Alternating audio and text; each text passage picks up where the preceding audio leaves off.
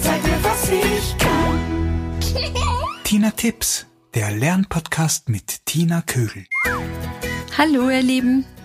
Wie geht es euch mit der neuen Regelung der abwechselnden Schul- und Hausübungstage? Ist es stressig für euch oder schafft ihr das ganz gut? Oder seid ihr schon im Ferienmodus? Wie auch immer, vielleicht könnt ihr meine spielerischen Übungen wieder ganz gut einbauen. Die Übungen der Podcasts könnt ihr übrigens auch in den Ferien ausprobieren und immer wieder spielen und üben, vor allem an Regentagen oder in den letzten beiden Ferienwochen, wenn ihr die Kinder schön langsam an die Schule gewöhnen sollt. Das Spiel, das ich euch heute mitgebracht habe, eignet sich für Kinder ab der zweiten Klasse Volksschule. Es geht heute darum, den Einsatz treffender Adjektive zu üben. Was sind Adjektive? Ein Adjektiv ist ein Eigenschaftswort, das Dinge und Zustände näher beschreibt.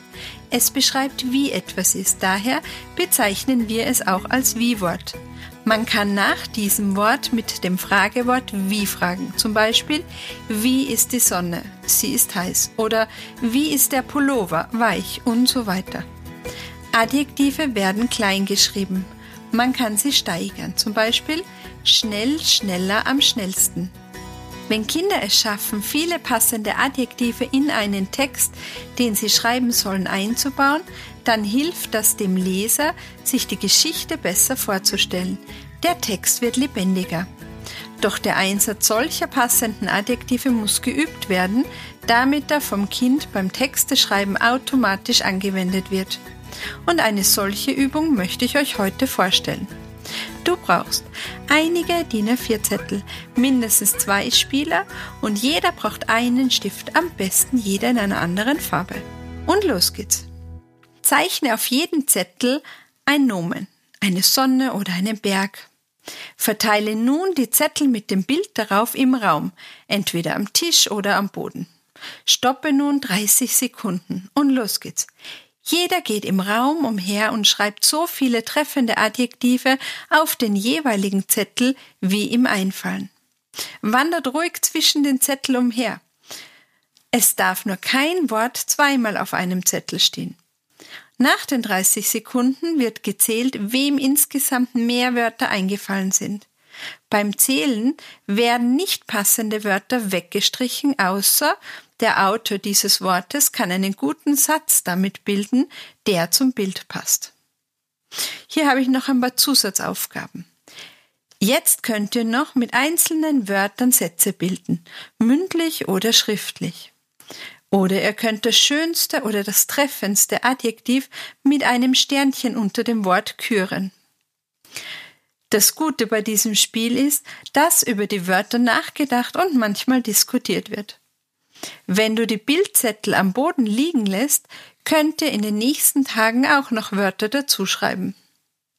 Eine Aufgabe könnte auch lauten, suche aus dem Wörterbuch für jedes Bild noch ein oder zwei neue Adjektive, die passen. So wird der Wortschatz erweitert.